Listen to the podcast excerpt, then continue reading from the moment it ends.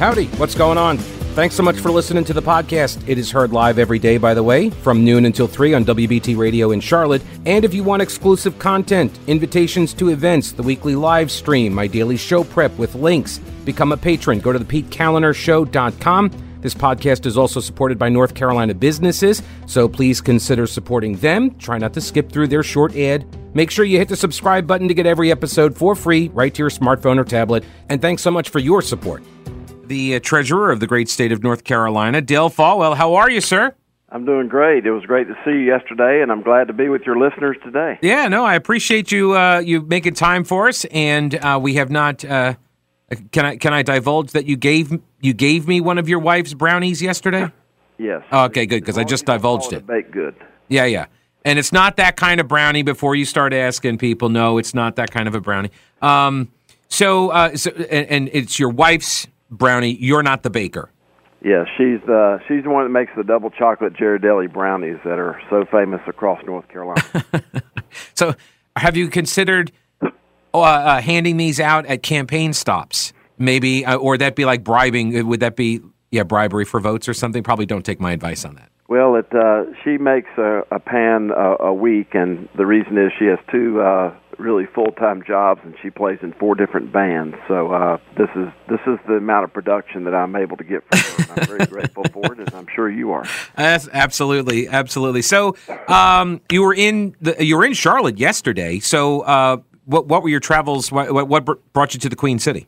Uh, yesterday was about 360 miles of driving, and. Uh, and uh, lots of stops. But uh, we started in Winston Salem, and then we uh, cut the ribbon at the Eng and Chang Bunker uh, Surry County Arts Council, the new museum they have up there, and uh, they're going they're going to have an exhibit to honor Inghenang, who were the conjoined uh, Siamese twins who lived there back in the last century. Yeah, and. Uh, very successful business people, and I think there's a chance that this winter, either the president or the ambassador to Thailand is going to come over and actually uh, christen the official exhibit. But that was a it was a great day in Surry County, and just another uh, reason for people to visit to, uh, Surry County with Andy Griffith and the, uh, all the other types of music and other types of festivals they got up there. But then I was in Charlotte speaking to the uh, uh, Kiwanis Club, who I believe is having their barbecue today. Uh, they not, are not at the church I was at, but at a Presbyterian church, and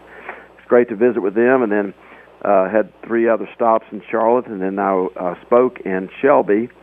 And then at six o'clock uh, last night, I was the commencement speaker to the Cleveland County uh, Community College, uh, the highest numbers of graduates in the history of the Cleveland County Community College. It was a great day, and a, a radical hospitality was extended to me by President Hurst and his staff, and got back home about eleven o'clock last night. So uh, it was a it was a the Dale Folwell experience. Yeah, I'll say. Like I'll say. Um, yeah, so uh, you mentioned the Kiwanis Club. It is going on actually uh, until 1.30. It's at uh, the First Presbyterian Church in Uptown, Trade in uh, Church Street, and uh, they got the barbecue and all the fixins from Mac's Speed Shop, and it's a great cause. All the proceeds go to send underprivileged uh, kids to a week of summer camp at Camp Grier. So uh, if you're looking for something to do for lunch today, head on over. It's like I think it's 13 bucks at the gate, and um, you can sit there or take it to go, whatever. But it's great barbecue, obviously from Mac's. So. I just wish I were there today to enjoy some of it, but I think it's going to be a fantastic fundraiser for Jim Harrell and the president of that club and their whole team. Yeah, uh, and it, yeah, it's a great organization. Kiwanis is a great uh, civic organization. So um, let, let me ask you about something going on in Raleigh. Um, it, it, this is about medical debt, and um, I read a piece uh, that kind of went over how fast this measure has been going through the legislature with with it seemed like some surprise at how fast it's going through four different Senate committees.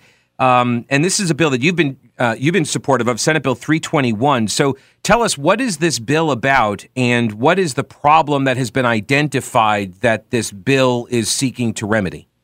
Uh, it's called the Medical Debt Deweaponization Act, and I know weaponization is a very strong word for your listeners, but that is exactly what is happening to people in this state, especially the state employees who teach, protect, and other serve, uh, otherwise serve. Uh, and the weaponization is of their credit score. and the harassing phone calls that they get. And some of these phone calls are to widows and widowers whose deceased loved one ran up tremendous medical bills, and now the uh, widow and widower's credit score is being destroyed. Uh, we are very gratified that this was a 48 to 0 vote on the floor of the Senate. I know your listeners aren't used to hearing that kind of vote total. And I think the senators, and I suspect, very quickly the House members are going to realize that they want to be on the right side of history as far as protecting the consumers of this state. Uh, we're near the bottom in terms of consumer protection with things associated with medical debt. Uh, Pete, this will put us at number two in the country. We're number one in the country in so many other respects, but this will put us at number two in the United States as far as protecting people, especially uh, consumers. It's the leading cause of bankruptcy in North Carolina, and uh, with all the talk that all the conversations you've had on your show the last since last November about things that happened in Arizona, either the senator or the gubernatorial race. Uh, this was actually a, a referendum on the uh, ballot in Arizona, and I believe it passed by 72 percent. People not being able to see themselves past their poverty is not a Republican, Democrat, unaffiliated libertarian issue. It's simply a moral issue. So the uh, North Carolina Healthcare Association is opposed to this legislation. Um, did you like? Is there a fight against the healthcare industry that you are not interested in picking? well, the North Carolina Healthcare Association is is the leader of the cartel, uh, and I hope I get invited back after saying this. But you know, this is the same association at the national level who gave the middle finger to President Trump for his healthcare transparency executive order. Uh, gave the middle finger to current President Biden, who actually strengthened President Trump's executive order about transparency of health care. Uh, the fact is that this association will never go on camera. They will never appear in public uh, where they have to defend being on the wrong side of history. Uh, we're talking about multi billion dollar corporations who disguise themselves as nonprofits who don't pay sales, don't pay income, they don't pay property tax. And not only that, they don't align their charity care with the tax benefits that the local and the state government gets them. And finally, uh, when you don't pay a bill for something you would rather not have consumed because that would mean you're healthy, then they break your kneecaps, put liens on your houses, and weaponize your credit score, even if you're a widow or widower. So, and this is the same organization that you fought before, right? Over the the, the transparency in the bills that you go into the, the hospital and get uh, if you're a state employee, correct? That's exactly right. And you know, as you may remember, a few months ago we had a medical debt deweaponization forum, and on that panel was uh, former Mayor Annarella, mm-hmm. uh, as well as Dr. Reverend uh, Woods from First Baptist. Uh, Pat Cotham, uh, County Commissioner Pat Cotham, and uh, Reverend Mack uh, showed up to talk about the impact uh, that medical debt is having on the upward mobility and joy of achievement for uh, folks that she's heard from. And I also want to say that uh, Representative Tricia Cotham is one of the primary sponsors of this bill in the House. And uh, we are very hopeful that we're going to get a hearing very quickly and that the governor will sign it. But the cartel is very powerful, powerful they will never come in the front door uh, to tell you how they feel. They'll never show up on a radio show. All they do is issue statements and press releases and influence legislation. Let's not let's not uh, ignore like their ability to to affect legislation oftentimes in the General Assembly, right? right, and and really all I'm after, and you know, the Healthcare Association when they put their finger in my face five four years ago and said, "You're not our customer." Uh, Pete, we spend two billion dollars with the healthcare organization, healthcare association that represents these hospitals. They said we're not our customer because our contract is actually with Blue Cross and not with them, which is another cartel. and I keep using that word with your listeners because it's defined in the Webster's Dictionary as a, associations which are formed to restrict competition and or raise prices. And uh, we're not going to be on the wrong side of history. We think by telling people what things cost, we think by uh, lining up the charity care that they're supposed to be lining up with the tax benefit they get, and we think that that's going to actually increase quality, increase access, and lower cost, so more people can actually pay their bill. Dale Folwell, he is the treasurer for the uh, great state of North Carolina. He is also a candidate uh, for governor in the Republican primary. Dale, I appreciate it. We'll touch base with you again soon. Thank you for having me, and all your listeners, be sure to go to nccash.com. Another valuable reason to listen to your show. There's probably money sitting at the treasurer's office for them. That's right. It's your money sitting in some account someplace that uh, you can find at nccash.com. Thank you, Dale. Appreciate it. Have a blessed day. Oh, hey, real quick, before I forget, Carolina Readiness Supply is prepping for its annual Heritage Life Skills event. It's coming up in July, and you can learn how to be better prepared and self sufficient in the event of any emergency. Things like homesteading, canning, water storage, radio communications, herbal remedies, home defense, fermenting vegetables, all sorts of stuff. This is what Carolina Readiness Supply does for beginners all the way to the most experienced preppers. Carolina Readiness Supply can help. Get your tickets now at carolinareadiness.com. That's carolinareadiness.com. Veteran owned Carolina Readiness Supply. Will you be ready when the lights go out? Uh, I actually I saw this from Colin Campbell on Twitter. He's uh formerly of the Charlotte or the Raleigh News and Observer. I believe that I think he went over to WRAL and then he went to the Business Insider or something. No, not Insider. Where'd he go? Not the Business Journal.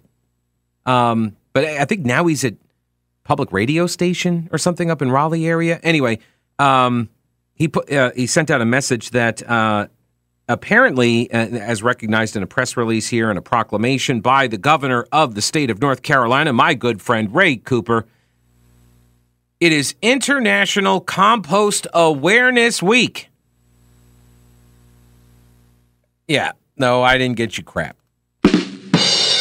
It is. I mean, honestly, it is a bit of a. It's a bit of a trash holiday. If really, so sorry. I know, I know. Those aren't even puns. They're like two thirds of a pun.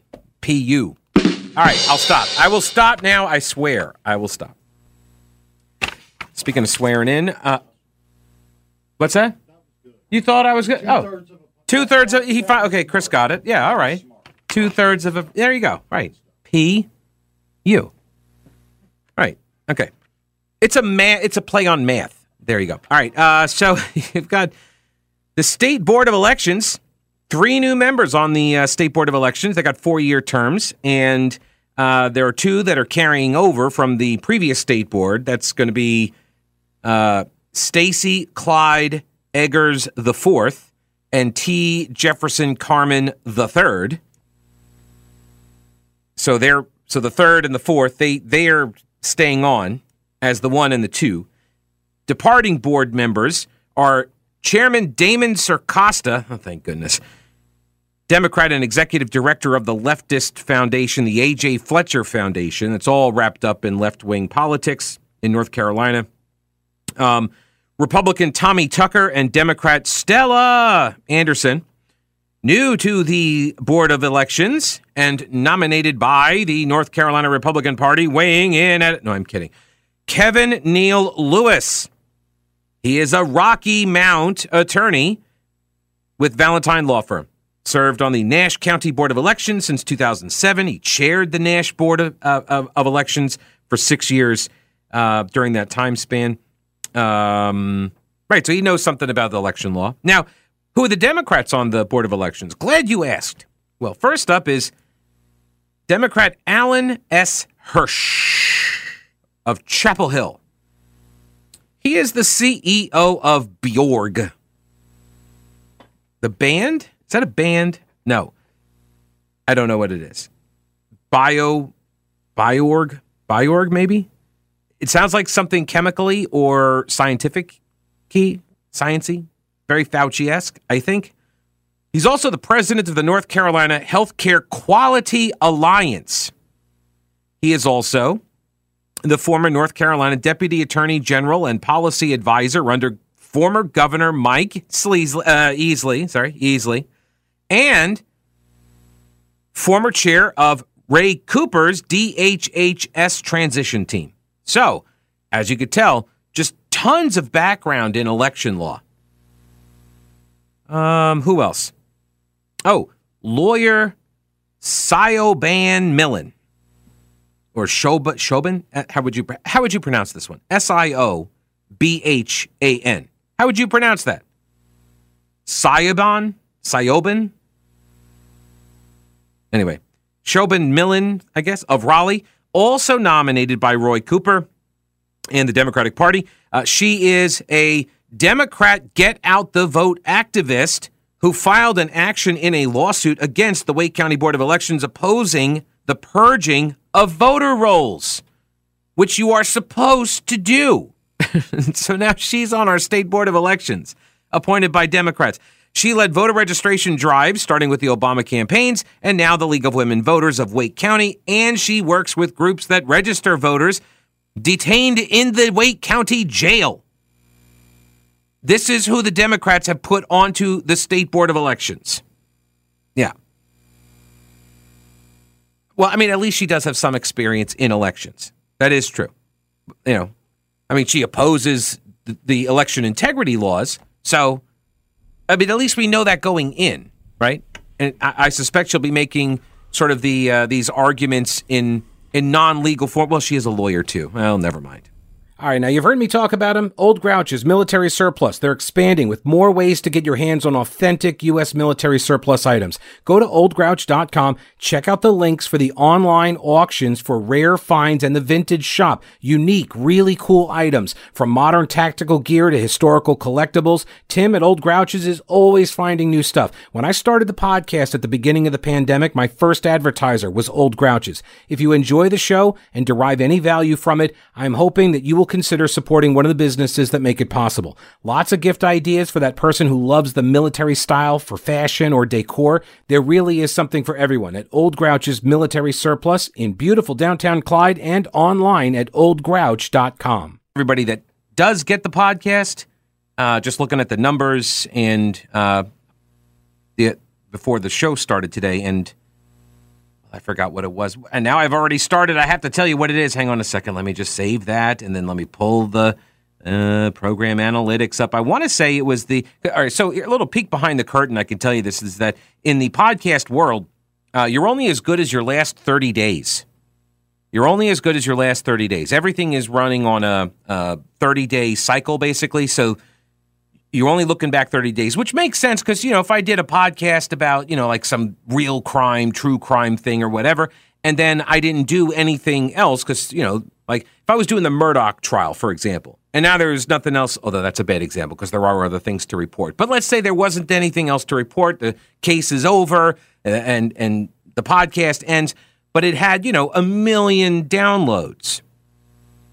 I can't keep selling the ads on that podcast because nobody's listening to it anymore, right? It had a it had historically a lot of people listening while it was going on, but eventually then people stopped listening. So you're only as good as your last 30 days, and I'll tell you that the last 30 days I had here was like 64,000 downloads, which is a fantastic number. So thank you very much for that. I appreciate it.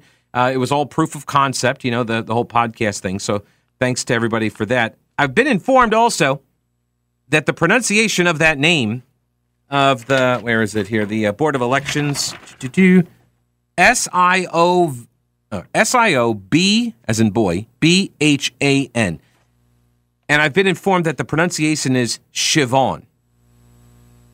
But that's a B. Is, does the BH become a V sound? I don't know. But then I thought oh maybe it's like Shiv from the show Succession that it? No. I just saw this also. Vivek Ramaswamy is apparently pitching an idea that 18 uh, year olds will have to pass a civics test or else meet a national service requirement. Yeah, no. No. I don't know. I don't you we do not belong to the government. The government we, we do not owe the US government a year of our lives. I understand the attraction, the appeal of you know this uh, non-military draft idea. Oh, everybody after get out of high school got to go do a year of service. I, I get all that, and you can do that if you would like to go join the Peace Corps or something. You want to go, whatever you want to, you want to go work for the Forestry Service. What you, you want to do that? You go right ahead. But you, the government cannot compel people to do that. I just I am I am opposed to this idea that simply by being a uh, a resident of the United States that the government then gets control over your life and liberty. Uh, but it's only for a year. Yeah, no. Oh, it's a Gaelic name. Okay. Siobhan. Okay. Good to know. Thank you. MAGA American Pitbull, if that is your real name, on Twitter. Um, down in South Carolina, yesterday was apparently supposed to be the final day of the regular session for the uh, General Assembly of the state, the legislature. However, they didn't quite finish all of their work, which apparently is pretty normal. Um, and so they are in the middle of several debates, actually abortion, guns, you know, non controversial things, bond reform, and um, state budget. So they're going into overtime. And they're going to do this next week. At the top of the list is abortion. A state Supreme Court ruling earlier this year overturned South Carolina's ban on abortions when cardiac activity can be detected. Typically around six weeks, you know, aka heartbeat, right? The heartbeat bill.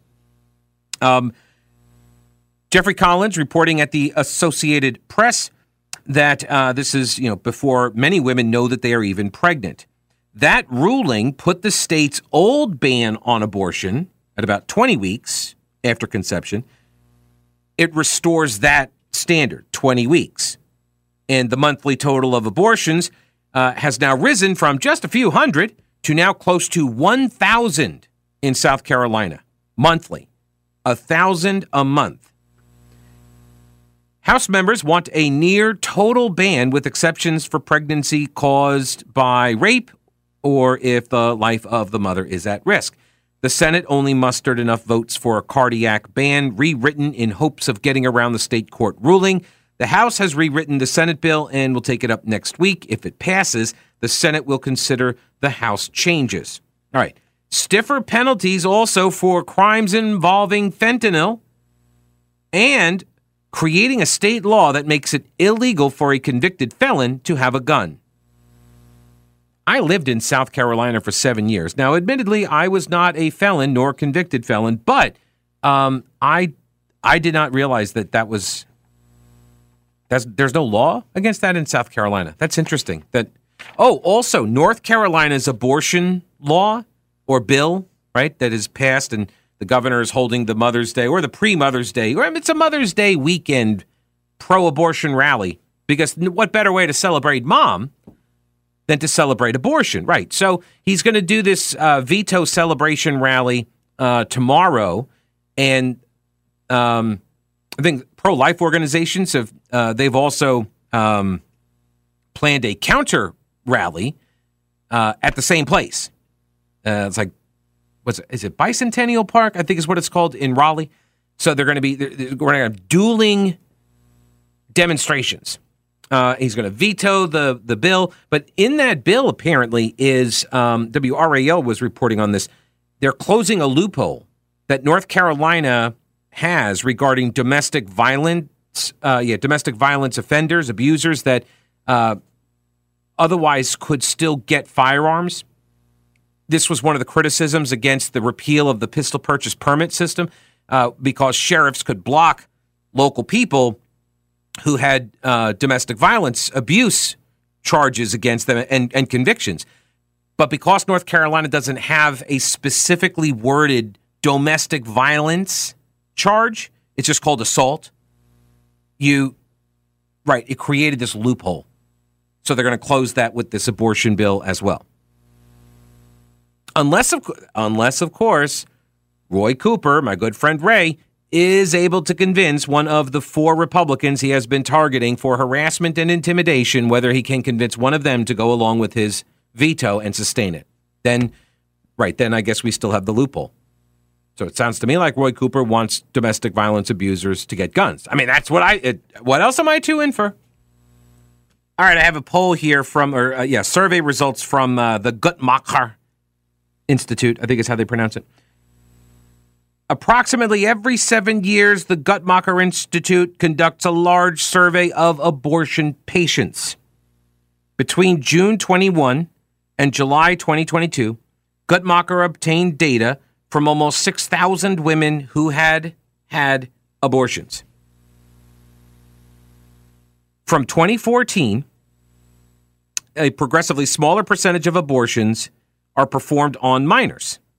That's a good thing, right? So when you're looking at last year or 21, 22 data going back seven years prior, there's a smaller percentage of abortions being performed on minors. It's been getting smaller and smaller and smaller. So that's good news, right?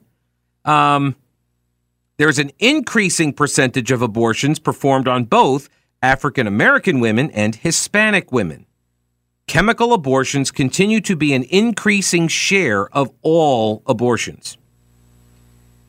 Um, 24 states, and these are, by the way, the labels created by the Guttmacher Institute. 24 states are dubbed restrictive states, and 26 states are dubbed protective states. 42% of abortions obtained by women residing in protective states were financed by Medicaid. Conversely, less than 1% of abortions obtained by women living in restrictive states were financed by Medicaid. This is unsurprising. Few politically conservative states fund elective abortions through Medicaid. National Review says since the Supreme Court's uh, Dobbs decision, the pro life movement has made admirable progress enacting strong pro life laws in approximately 15 states. Uh, and that said, for the foreseeable future, abortion will still be legal in many parts of the country. This Guttmacher survey provides pro lifers with information about future opportunities and challenges. Our efforts to reduce teen pregnancies and teen abortions have been successful. However, finding creative ways to more effectively engage abortion minded African American women and Hispanic women remains an important priority for pro life activists. All right, so there's that. Uh, and then from uh, North Carolina survey, this was posted over at um, the Carolina Partnership for Reform. No, Coalition um, CPRNC. I forget. Yeah, Carolina's Partnership for Reform. And um, they put out a survey. They had the results a couple of uh, a couple of weeks ago, but it got sort of rehashed during the uh, the debate over the abortion bill uh, that moved through the General Assembly. And a former staffer for um, Phil Berger, the Senate President pro tempore. Uh, Pat Ryan is his name. And he said, Our organization's mission is to further liberty, promote economic growth, and improve education in North Carolina. CPR does not take positions or advocate on most social issues, but they do put out surveys. And what they found in this one on abortion was 45% of voters consider themselves to be pro life, 49% consider themselves to be pro choice. Of the pro life group, 77% of Republicans say they're pro life, 39% of unaffiliateds, and only 19% of Democrats, which I thought I was surprised by that. I didn't think that number would be that high. 19% of Democrats claim to be pro life. Pro choice, 19% of Republicans say they are. 54% of unaffiliateds and 73% of Democrats, right? So these are just like mirror images of each other. But here's the thing when you ask people about specific policy options that lawmakers are advocating for in the General Assembly, you end up with a more nuanced view. First, they asked respondents about making abortion legal for any reason at any point in pregnancy. Okay, that is a position that virtually every single legislative Democrat has signed on to. Okay? Any reason, at any point. A woman's complete and total right to choose at any time. 56% of voters oppose that.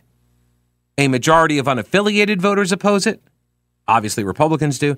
But even 30% of Democrats do almost a uh, so roughly a third of Democrats are not cool with abortion on demand at any time, right?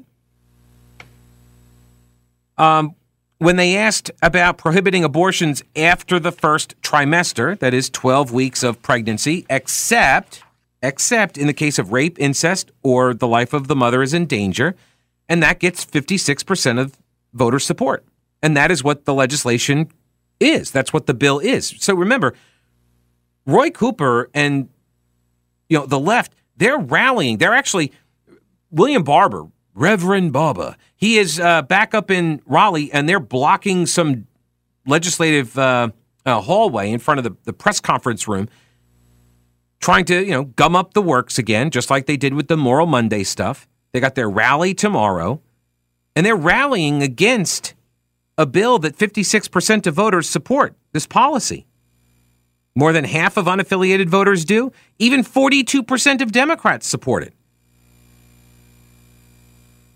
They also support, voters do, a state tax credit to mothers who choose adoption instead of abortion. 69% of voters support that.